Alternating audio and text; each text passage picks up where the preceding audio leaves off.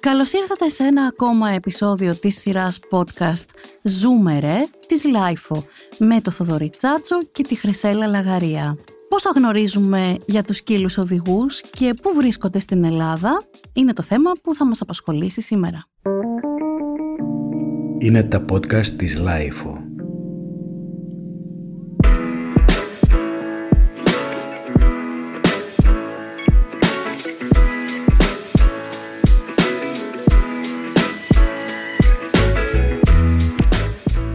Θοδωρή, Ναι, πόσα σκυλιά έχεις στο σπίτι σου; κανένα. Από όσο γνωρίζω. Κάτι γάτες μπαίνουν στο, στην αυλή τώρα τελευταία. Αλλά δεν έχω σκυλιά. Όχι, μάλιστα η δική μου γενικά ήταν πολύ αρνητική με τα σκυλιά και με τις γάτες.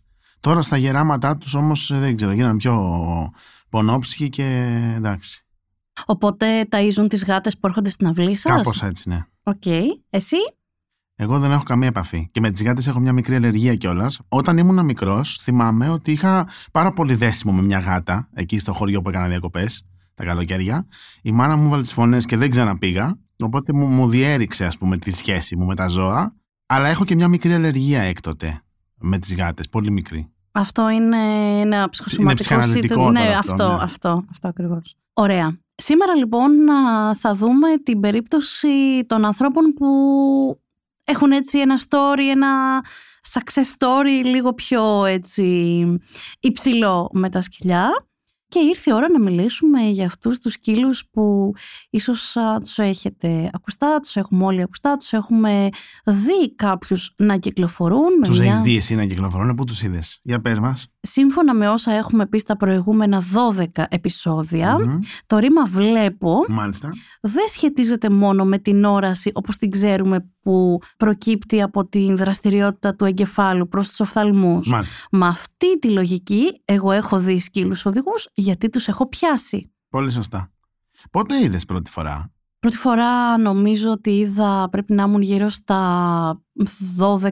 Είχα πάει στην Αγγλία σε ένα summer camp, σε μια αγγλική σχολή τυφλών στο Κέντ και είδα έναν α, σκύλο οδηγό με το σαμάρι του και την α, χειρίστριά του, ο οποίος α, σκύλος οδηγός μου είχε κάνει πάρα πολύ μεγάλη εντύπωση γιατί ήταν πάρα πολύ ήσυχος. Εμείς είχαμε πάντα σκυλιά να πω το δικό μου το story στο σπίτι. Αγαπούσαμε τα σκυλιά, είχαμε πάντα σχέση με τα ζώα και ήξερα τα σκυλιά ως πλάσματα μ, έτσι χαρούμενα που έρχονται και ανεβαίνουν πάνω σου και τρέχουν και παίζουν και σε κάθε περίπτωση δεν τους λες κάτσε και κάθονται. Εμείς έχουμε άλλο πρόβλημα, δεν τα πηγαίναμε καλά με την εκπαίδευση των ίδιων των σκύλων με τα σκυλιά. Πολύ Ήταν καλά. ανορίωτα κάπως. Ήταν ανορίατα και ανώριμα και απίθαρχα, όπως ήμασταν και εμείς μάλλον. Κάτι, ναι, θα έλεγα τι μου θυμίζει τώρα έτσι όπως το λέει. Οκ. Εντάξει. Ήταν ένα-ένα. Ναι. Οπότε μου είχε κάνει τρομερή εντύπωση το σκύλος αυτός την ακολουθούσε, καθόταν δίπλα της και ό,τι και να γινόταν. Νομίζω ότι η μεγαλύτερη εντύπωση μου έκανε αυτό γιατί ήμασταν πάρα πολλά πλάσματα από 12 έως 17 ετών γύρω του και κάναμε πάρα πολύ φασαρία και ο σκύλος ήταν ζεν. Δεν τον ενδιέφερε αυτό που κάναμε εμείς, δεν τον απασχολούσαμε ως υπάρξεις και μπορούσε να υπάρχει και αυτός μες στο χώρο και να εξυπηρετεί το σκοπό για τον οποίο έχει βρεθεί εκεί. Αυτή ήταν η πρώτη φορά που βρέθηκα σε επαφή με σκύλο οδηγό και ήταν σοκαριστικά ενδιαφέρουσα.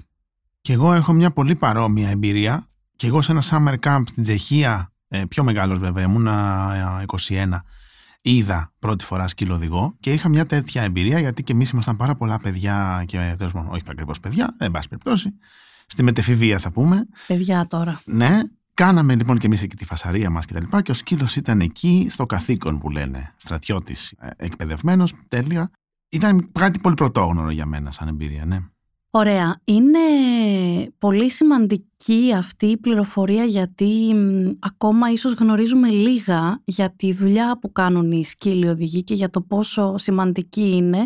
Νομίζω ότι έχει πολύ μεγάλη σημασία η πρώτη πρώτη επαφή που έχεις με ένα σκύλο που έχει εκπαιδευτεί ώστε να είναι και να ορίζεται ως σκύλος οδηγός γιατί αυτή η επαφή, δηλαδή το να συναντηθείς σε κάποια φάση της ζωής σου ως τυφλό παιδί ή μεταγενέστερα ως τυφλός ενήλικας με έναν σκύλο οδηγός σε κάνει με τη μία να καταλάβεις πώς είναι αυτή η επαφή και σε μερικές περιπτώσεις ανθρώπων αυτό τους δημιουργεί και την ανάγκη να αποκτήσουν οι ίδιοι ένα σκύλο οδηγό. Ακριβώς. Μια τέτοια περίπτωση λοιπόν είναι και η ψυχολόγος και πρόεδρος της Σχολής Σκύλων Οδηγών Λάρα Ιωάννα Μαρία Γκέρτσου. Μιλήσαμε με την Ιωάννα Μαρία για πάρα πολλά από τα θέματα με τα οποία θα καταπιαστούμε στο σημερινό podcast και μοιράστηκε την εμπειρία της και εκείνη για το πώς ήταν η δική της πρώτη επαφή με ένα σκύλο οδηγό. Η πρώτη φορά που ήρθα σε επαφή με ένα σκύλο οδηγό ήταν το 2005 αφού είχα ήδη πάρει τη Λάρα και είχα αποφασίσει να την εκπαιδεύσω σαν σκύλο οδηγό μου. Μέχρι τότε δεν είχα ξαναδεί από κοντά σκύλο οδηγό τυφλών. Η Λάρα ήταν 1,5 χρονών και είχαμε πάει μέσω ενός φίλου στην Εθνική Σχολή Σκύλων Οδηγών της Ιταλίας. Εκεί είδα πρώτη φορά σκύλο οδηγό. Πιο πριν τους έβλεπα μόνο σε ταινίες ή και σε κανένα ντοκιμαντέρ. Θυμάμαι χαρακτηριστικά το 1999 στο σινεμά όταν είχα δει ένα σκύλο οδηγό στην ταινία At First Sight με τον Val Kilmer και μου είχε κάνει τότε τρομερή εντύπωση. Η πρώτη αυτή επαφή μου προκάλεσε συναισθήματα δέους αλλά και οικειότητας ταυτόχρονα. Δέους γιατί μου φαινόταν αδιανόητη η ιδέα να καθοδηγείται ένας τυφλός από ένα σκύλο οδηγό και όταν το δοκίμασα ένιωσα ότι πετούσα στον αέρα. Ένιωσα μια πρωτόγνωρη ελευθερία, αλλά και οικειότητα γιατί δεν ένιωθα ξένη μέσα σε όλη αυτή την πρωτόγνωρη πραγματικότητα που βίωνα. 18 χρόνια μετά και έχοντας πλέον περάσει στον τρίτο μου σκύλο οδηγό, τον Μπάμπου, ακόμα έτσι νιώθω. Η προσαρμοστικότητά του στην απάνθρωπη Αθήνα αλλά και στη δική μου οπτική βλάβη με ξεπερνάει και με διαγείρει συναισθηματικά σε βαθμό που στέκομαι μέσα στη μέση του δρόμου, θα κρίζω και τον χαϊδεύω.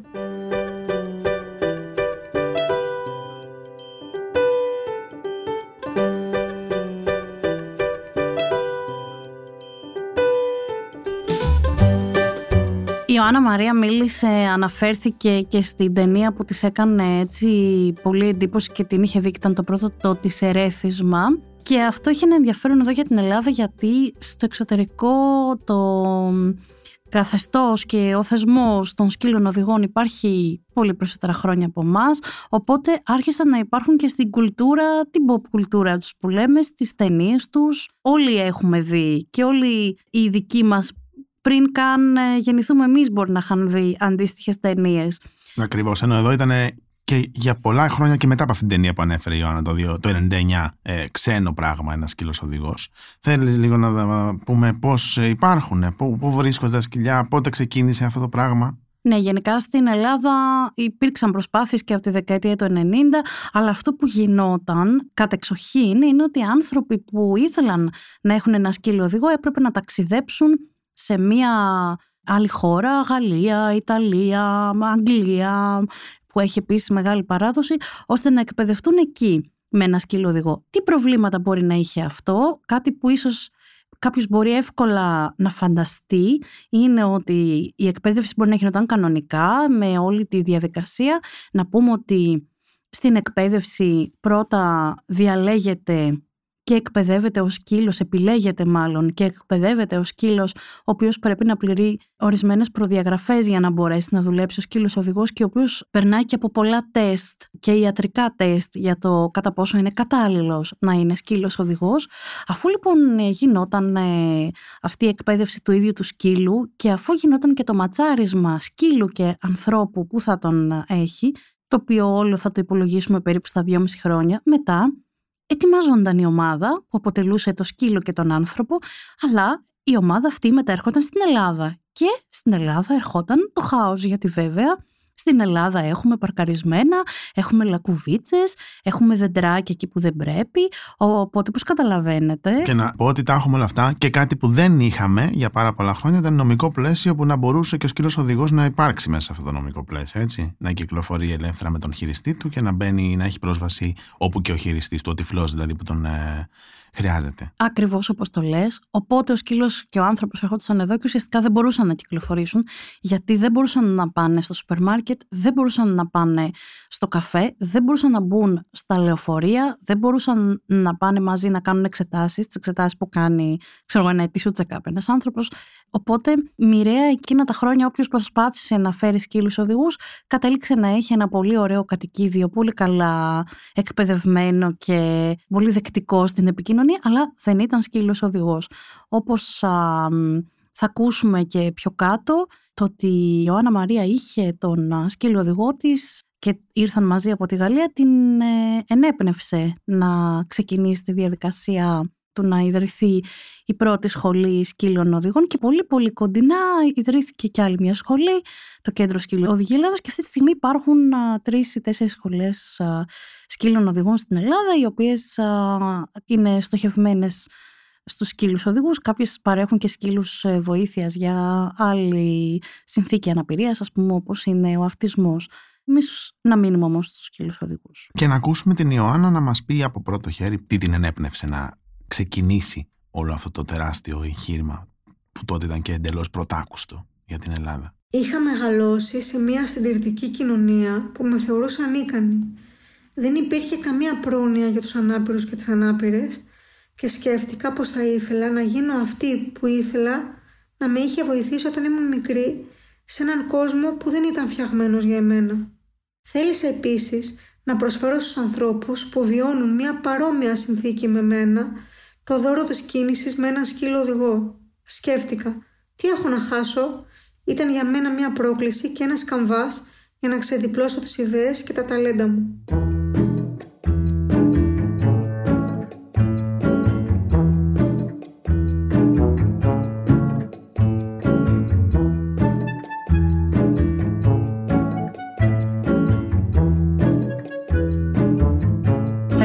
Ότι χαίρομαι πάρα πολύ που κάπως όλα μας τα επεισόδια συνδέονται, γιατί τελικά βλέπουμε αυτό που ξέρουμε πολύ καλά, ότι το βίωμα ενός ανθρώπου είναι αυτό που μπορεί να φέρει κάτι που να είναι αποτελεσματικό και χρήσιμο ταυτόχρονα.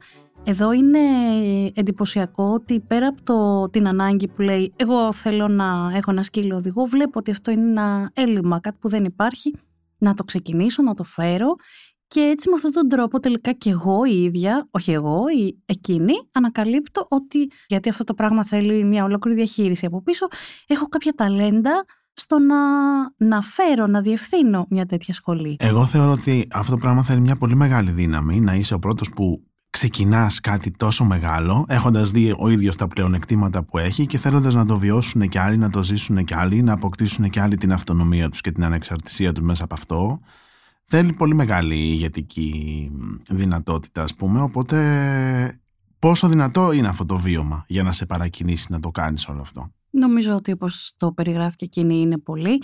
Πάμε να πούμε τι είναι ένας σκύλος οδηγός και τι κάνει ξεκινώντας από το τι δεν είναι. Και τι δεν κάνει. Και τι δεν κάνει. Ένας σκύλος οδηγός λοιπόν δεν είναι, δεν είναι GPS. Δηλαδή Όσοι θυμάστε εκείνη την πολύ ωραία σκηνή με την Ντάλια Χατζη Αλεξάνδρου στο παραπέντε που μπαίνει στο αυτοκίνητο και λέει σπίτι Σπύρου στο ταξί και πιστεύει ότι μπορεί να πάει με το ταξί λέγοντας αυτή και μόνο τη λέξη, ξεχάστε την. Ένας σκύλο οδηγός λοιπόν δεν είναι Δεν πάει σπίτι Σπύρου. Δεν πάει σπίτι Σπύρου. Όχι. Αν όμως το σπίτι του Σπύρου είναι ένα κοντινό σπίτι, Σίγουρα, όπως και όλοι όσοι έχουμε σκύλους συντροφιάς, ξέρουμε ότι ο σκύλος κάποια στάνταρ και κάποια δεδομένα τα έχει. Δηλαδή αυτό σημαίνει ότι όταν φτάνουμε σπίτι ξέρει να μας πάει σπίτι. Αλλά ο σκύλος οδηγός δεν μπορεί να ακούσει τη φράση λάιφο και να φύγει από το σπίτι του και να πάει στη λάιφο. Έτσι. Χρειάζεται να έχει τον έλεγχο και την ευθύνη ο άνθρωπος που τον χειρίζεται. Άρα λοιπόν ξεκινάμε από το ότι ο σκύλος δεν είναι GPS, δεν είναι μαζί μας για να μας κάνει τα ψώνια, γενικά δεν έχει υπερφυσικές δυνάμεις, έχει όμως ορισμένα πάρα πολύ δυνατά χαρακτηριστικά. Για παράδειγμα, ένας σκύλος εκπαιδεύεται για να περνάει μαζί με τον χειριστή του ή τη χειρίστριά του, την ομάδα του, να περνάει από όλα τα εμπόδια, αυτό δεν σημαίνει να υπερπηδά τα εμπόδια, αλλά να προσπερνά, να βρίσκει το κενό ανάμεσα στα δεντράκια, τα κολονάκια και τα αυτοκινητάκια που είπαμε πριν. Που στην πόλη μας είναι σε αυθονία έτσι κι αλλιώς, οπότε θα έχει πολλή δουλειά να κάνει. Ακριβώς. Ένας σκύλος οδηγός, λοιπόν, θα κατευθύνει το άτομο που συνοδεύει μέσα από την πιο ασφαλή διαδρομή. Θα φτάσει στον προορισμό του βρίσκοντας όλα εκείνα τα σημεία τα οποία παρέχουν ασφάλεια και στους δύο. Γιατί ο σκύλος οδηγός ελέγχει και δουλεύει για δύο.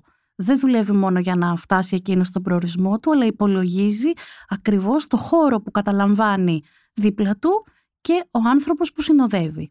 Αυτό προϋποθέτει όμως, όπως ε, λες, και μια ευθύνη του ανθρώπου που τον, το χειριστεί του σκύλου, έτσι δεν είναι; Ναι, ήταν το επόμενο που θα έλεγα, ότι ακριβώς επειδή μιλάμε για εκπαίδευση, σε αυτή την εκπαίδευση ο άνθρωπος που θα κληθεί να έχει ένα σκυλόδηγο σημαίνει ότι πρέπει να είναι ένας άνθρωπος ο οποίος πριν πάρει το σκυλόδηγο ζούσε και κινούνταν ανεξάρτητα έτσι ώστε ο σκύλος οδηγός να έρθει ακριβώς και να καλύψει αυτό το κομμάτι, αυτό το κενό, την δυνατότητα ενός συντρόφου που μπορεί να αντιμετωπίσει τέτοια προβλήματα. Άρα ένας άνθρωπος που δεν κινείται μόνος του, δεν χρησιμοποιεί τον μπαστούνι, δεν έχει εμπειρία στο να κυκλοφορεί στον δρόμο χωρίς συνοδό και ακούει τώρα το podcast και λέει να πάρω σκύλο ε, οδηγώ αύριο για να μου κάνει τη ζωή ευκολότερη, δεν είναι σε αυτή την κατηγορία που συζητάμε τώρα. Όχι, αλλά αυτό μπορεί να γίνει ένα πολύ ωραίο κίνητρο για να μπει σε αυτή την κατηγορία. Με ποιο τρόπο, με το να εκπαιδευτεί πρώτα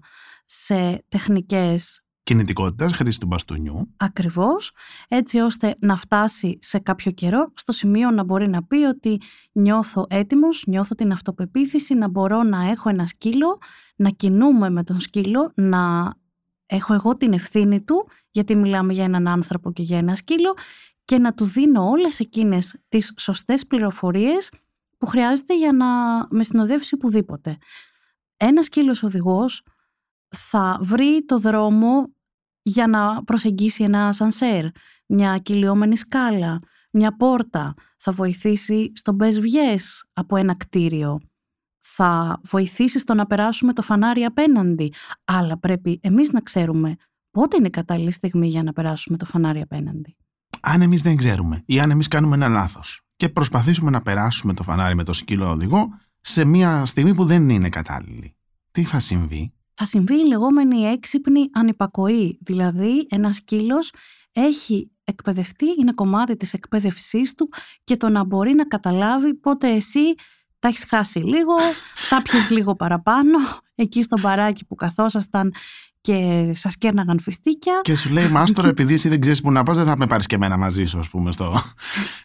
Ακριβώς. Επίσης, να πούμε ότι μιλώντας για την πόλη μας και τη χώρα μας, οι συχνές διαδρομές που κάνει ένα τυφλό άτομο, όπως έχουμε πει σε προηγούμενα επεισόδια, καμιά φορά κρυβούν εκπλήξεις. Αυτό τι σημαίνει, σημαίνει ότι εγώ μπορεί να θέλω να πάω από το πεζοδρόμιο, το οποίο είναι η ρουτίνα μου για να με φτάσει στη δουλειά μου, αλλά εκείνο το πεζοδρόμιο λίγο πιο κάτω να έχει ένα ανοιχτό χαντάκι από την εγκατάσταση του φυσικού αερίου ή της οπτικής ίνας που έβαλε ο γείτονας και εγώ δεν την έχω ακόμα.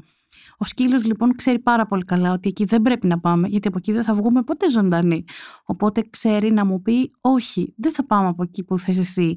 Εγώ βλέπω από τους δύο. Εγώ ξέρω, εσύ δεν ξέρεις. Ρωτήσαμε και την Ιωάννα τι πρέπει να γνωρίζουν οι άνθρωποι για τους σκύλους οδηγούς. Ας ακούσουμε τι λέει. Πρέπει να γνωρίζουν πως βάσει νόμου επιτρέπονται παντού. Δηλαδή όπου μπορεί να πάει ένας καθημερινός άνθρωπος.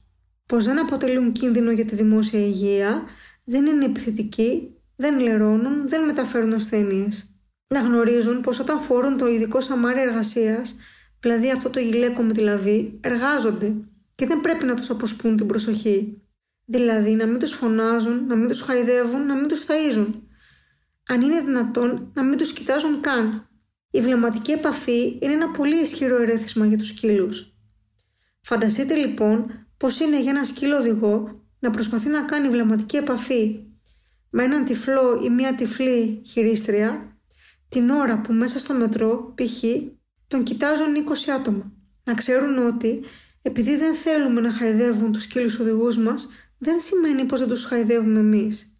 Να μας ρωτάνε πριν τους χαϊδέψουν.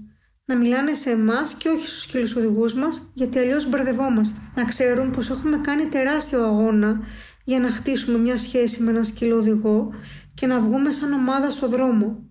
Κάθε φορά που κάποιος εντελώς παράλογα μας απαγορεύει την είσοδο π.χ. σε ένα εστιατόριο ή ένα σούπερ μάρκετ μας δημιουργεί αισθήματα ενοχής επειδή υπάρχουμε και διεκδικούμε ισόνομη μεταχείριση και επίσης αισθήματα ματέωσης για όλη την προσπάθεια που έχουμε κάνει.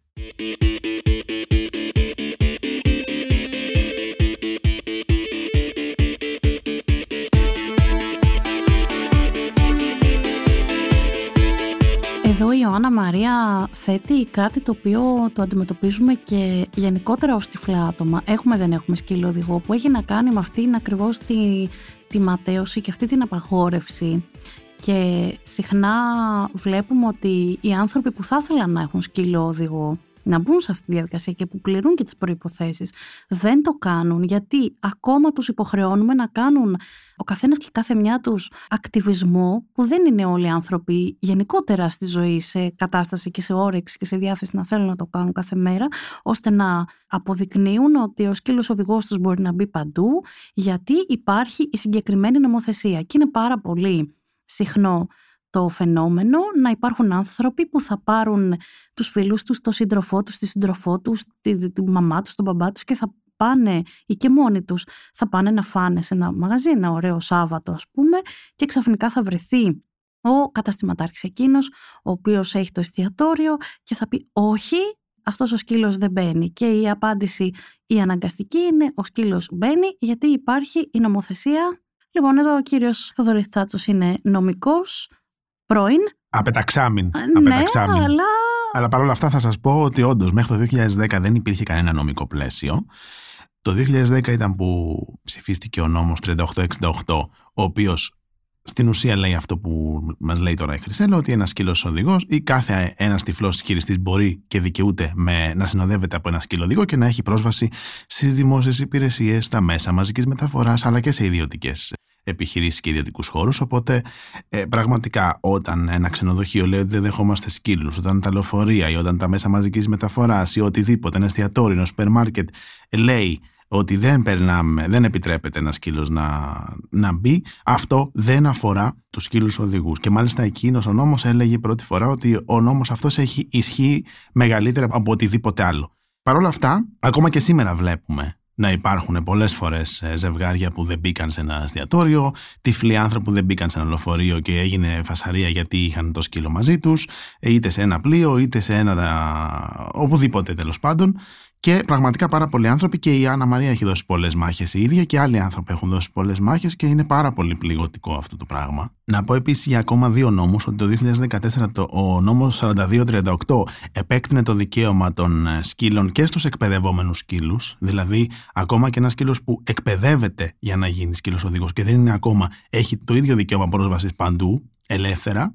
Ενώ ο νόμος 4235 διευκρίνησε ότι όλοι οι σκύλοι βοηθοί μπορούν να μπαίνουν παντού χωρίς κλουβί, χωρίς φήμοτρο, μπορούν να, να έχουν ελεύθερη πρόσβαση και σε δημόσιους και σε ιδιωτικούς χώρους ε, ανεμπόδιστα. Είναι πολύ χαρακτηριστικό ότι έχει τύχει εκπαιδευτές των σκύλων οδηγών στην Ελλάδα να έχουν βγει για την καθημερινή τους εκπαίδευση με το σκύλο, να έχουν μπει σε ένα μετρό, πρέπει να μπουν ή ακόμα και πιο πίσω στο στάδιο της κοινωνικοποίησης που βρίσκονται οι σκύλοι, έχει τύχει να μπουν σε ένα μετρό ή σε ένα σούπερ μάρκετ και ο κόσμος να αγανακτεί και να τους λέει Μα δεν είστε τυφλοί. Δηλαδή, ε, έχουμε από τη μία το φαινόμενο που λέει στους ίδιους τους τυφλούς παιδιά δεν μπορείτε να μπείτε και μετά έχουμε το φαινόμενο που λέει σε ανθρώπους που βλέπουν και εκπαιδεύουν ένα σκύλο ο οποίος φέρει και τα σήματα της σχολής οδηγών η οποία τον εκπαιδεύει δεν μπορείς εσύ να μπεις εδώ γιατί εσύ δεν είσαι τυφλός. Καταλαβαίνουμε λοιπόν όλοι ότι η ενημέρωση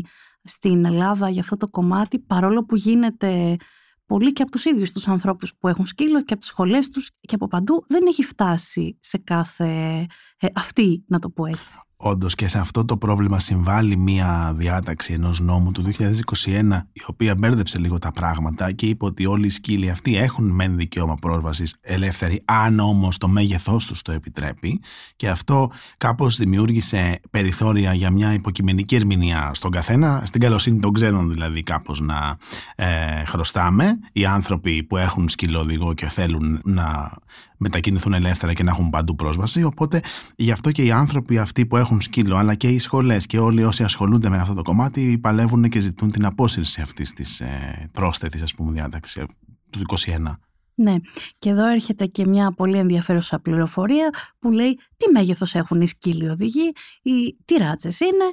Οι σκύλοι οδηγοί είναι ράτσες που σε καμία περίπτωση δεν τις λες μικρές στο μέγεθος. Δηλαδή μπορούν να είναι λαμπραντόρ, μπορούν να, να είναι golden retriever. Υπάρχουν χώρες όπου γερμανικοί επιμενικοί γίνονται σκύλοι οδηγοί. Δεν νομίζω ότι έχουμε στην Ελλάδα ακόμα ή αν έχουμε δεν έχουμε δει έτσι κάτι να κυκλοφορεί σχετικό. Το θέμα είναι ότι προφανώς δεν μιλάμε για ένα, ξέρω εγώ, κανείς γκριφόν, 10 κιλά, μικρούλι, που έγινε σκύλος οδηγός. Μιλάμε για ένα πιο στιβαρό μέγεθος, άρα είναι αστείο να βάλουμε αυτούς τους περιορισμούς, οι οποίοι δεν έχουν κανένα νόημα και γιατί δεν έχουν κανένα νόημα. Γιατί ένας σκύλο οδηγός, όταν είναι μαζί με την ομάδα του, το χειριστή του, τον άνθρωπο που συνοδεύει, είναι πάρα πολύ πειθαρχημένος, καταλαμβάνει πραγματικά το λιγότερο χώρο και μάλιστα όταν θα τους δείτε σε ένα εστιατόριο, θα δείτε ότι ακριβώς ο σκύλος είναι κάτω από τα πόδια του χειριστή τους, κάτω από το τραπέζι και δεν ενοχλεί κανέναν. Οπότε δεν μιλάμε απλώς για ένα μεγάλο σκύλι που θα είναι ανεκπαίδευτο και θα τρέχει στους δρόμους και είναι αστείο να το συζητάμε αυτό. Έχεις εσύ ανθρώπους γνωστούς, φίλους που έχουν σκύλους οδηγούς, έχεις τέτοια εμπειρία από ανθρώπους; Ναι, πολλές και τις στηρίζω ενώ χαίρομαι πάρα πολύ όταν άνθρωποι που ξέρω έχουν ένα σκύλο οδηγό. Τι έχεις δει μέσα από την συναναστροφή με ανθρώπους που έχουν σκύλο οδηγό, σε τι έχει ωφεληθεί, ας πούμε, όποιος έχει; Λοιπόν, θέλω να πω κάτι που τώρα το σκέφτηκα πρώτη φορά, ότι κάποιος που βλέπει και που δεν έχει ιδιαίτερη επαφή και σχέση με τυφλά άτομα δεν θα σκεφτόταν ότι ένα τυφλό άτομο μπορεί να φέρει την ευθύνη ενός ζώου που είναι πολύ συγκεκριμένη και πολύ μεγάλη. Όμως ο σκύλος οδηγός αποδεικνύει περίτρανα ότι αυτό το πράγμα δεν ισχύει. Τα τυφλά άτομα λοιπόν που έχουν ένα σκύλο οδηγό πάνω απ' όλα αναπτύσσουν μια πολύ ωραία σχέση με ένα πλάσμα, με ένα ζώο το οποίο είναι νομίζω για μένα σαν Χρυσέλα είναι από τα πιο δυνατά πράγματα που μπορεί να ζήσει ένας άνθρωπος οι, οι σχέσεις με τα ζώα αναπτύσσουν α, ικανότητες να παρακολουθούν τη διατροφή του, τι χρειάζεται, να είναι εκείνοι που ξέρουν να ηγηθούν ας πούμε αυτής της μικρής ομάδας, γι' αυτό και τη λέμε και ομάδα. Στην ομάδα πάντα κάποιος είναι που παίρνει ας πούμε τον πρώτο ρόλο. Μαθαίνουν να παλεύουν αναγκαστικά όπως είπαμε και πριν με ένα καθεστώς που δεν είναι φιλόξενο για αυτούς και για αυτές και μαθαίνουν ότι ο σκύλος οδηγός είναι ένα δικαίωμά τους και εκτιμένο πια τουλάχιστον τυπικά και νομικά που πρέπει να βγουν εκεί έξω και να το διεκδικήσουν. Το καλό της υπόθεσης, γιατί το καλύτερο θα ήταν να μην χρειάζεται να το διεκδικήσουν, αλλά το καλό της υπόθεσης είναι ότι αυτό τους βοηθά να αναπτύξουν δεξιότητες. Σίγουρα ένας σκύλος οδηγός θα αναπτύξει και κοινωνικά γιατί θα γνωρίσει πολλούς ανθρώπους με αφορμή αυτόν ή αυτή. Είναι ο κόσμος στο δρόμο, όπως το ανέφερε και η Άννα Μαρία πριν, το κάνει ίσως καμιά φορά και σε υπερβολικό βαθμό, αλλά έρχεται να σου μιλήσει, να σε ρωτήσει, να χαϊδέψει το σκύλο και θα βοηθήσεις τελικά έχοντας ένα σκύλο οδηγό σε αυτό το λεγόμενο advocacy που αφορά στην αναπηρία γενικότερα. Πολύ ωραία. Νομίζω ότι είναι πάρα πολύ σημαντικά όλα αυτά τα ωφέλη. Και ένα πολύ σημαντικό που πρέπει να κρατήσουμε όσοι ακούνε και όσοι ενδιαφέρονται να να μπουν στη διαδικασία να έχουν ένα σκύλο οδηγό είναι ότι πέρα από το ότι ο σκύλος οδηγός είναι οδηγός, είναι σκύλος που σημαίνει ότι όντως έχει χρήζει μια σχέση μαζί του, είναι μια πολύ δυνατή σχέση από ότι μοιράζονται όλοι όσοι έχουν αυτή την εμπειρία, αλλά έχει και τις ευθύνες της σχέσης που είναι η φροντίδα, είναι το να μαζεύεις π.χ. τα περιτώματα από τον δρόμο, να το φροντίζεις, να του δείχνεις την αγάπη που αξίζεις όλα τα πλάσματα, τα έμβια νομίζω. Και αυτό σου, σου δίνει πολλές δεξιότητες υπευθυνότητα και για άλλες σου σχέσεις φυσικά και για άλλα πράγματα που θέλεις να πετύχεις. Να ακούσουμε και την ε, Ιωάννα, τι ναι. μας λέει για το ίδιο θέμα. Ναι. Το σημαντικότερο εφόδιο που φέρνει σε ζωή ενός τυφλού ατόμου ένας σκύλος οδηγός πιστεύω πως είναι η διάβια της αντίληψης. Σε όλα τα επίπεδα. Διότι έτσι όπως το έχω βιώσει και το βιώνω εγώ με έναν σκύλο οδηγό μαθαίνεις να σκέφτεσαι πέρα από εσένα. Μαθαίνεις να αγαπάς και να φροντίζεις ένα μη ανθρώπινο πλάσμα να το επικοινωνήσεις ανάγκες σου για να σε βοηθήσει. Να έρχεσαι σε επαφή με τα πράγματα, με την παραγωγικότητα, αφού ο σκύλος οδηγός σου χαρίζει αυτονομία στην κίνηση. Να συνεργάζεσαι, να μαθαίνεις πώς είναι να βλέπεις και να μην χρειάζεται να σκουντουφλάς πάνω στα εμπόδια. Να μαθαίνεις να εκτιμάς.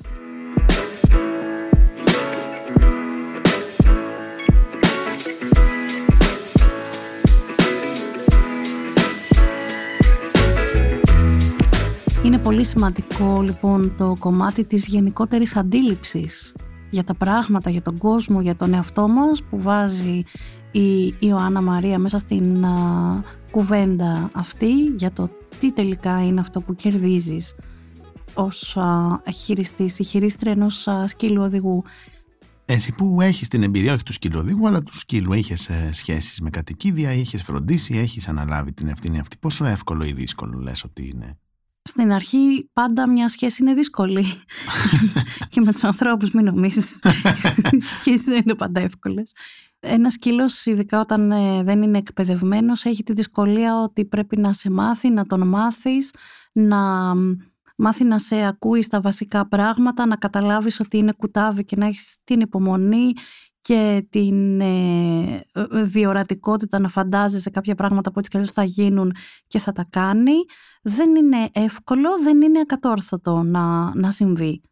Ε, σίγουρα για ένα σκύλο οδηγό αυτό το στάδιο, το κουταβοστάδιο που για μένα είναι και πάρα πολύ ωραίο να πω την αλήθεια, ε, έτσι στην επαφή με ένα σκύλο, αυτό το στάδιο θα το αναλάβει η σχολή που τον έχει πάρει, τον εκτρέφει, τον δίνει σε έναν άνθρωπο για κοινωνικοποίηση, σε μια οικογένεια ας πούμε ή σε κάποιον που θα τον βγάζει. Τι σημαίνει κοινωνικοποίηση, σημαίνει ότι ο σκύλος δεν μπορεί να ξεκινήσει να εκπαιδεύεται με το που γεννιέται, όπως και οι άνθρωποι παίρνουμε λίγο χρόνο στη ζωή να ανοίξουμε τα μάτια μας, να μην είμαστε κουτάβια, γι' αυτό το λέμε κιόλας, κάμια φορά σαν έκφραση. Ο σκυλός οδηγός λοιπόν πρέπει να κοινωνικοποιηθεί, πρέπει να συνηθίσει να ακούει θορύβους, να βλέπει ανθρώπους, να είναι μέσα σε κόσμο και αυτό θα το κάνει ένας εθελοντής ή μια εθελόντρια ανάδοχη και στη συνέχεια θα αρχίσει να εκπαιδεύεται και όταν περάσει από αυτά τα πρώτα στάδια και θεωρηθεί έτοιμος τότε θα έρθει να σε γνωρίσει, να τον γνωρίσεις. Οπότε εκεί έχει φύγει από αυτό το,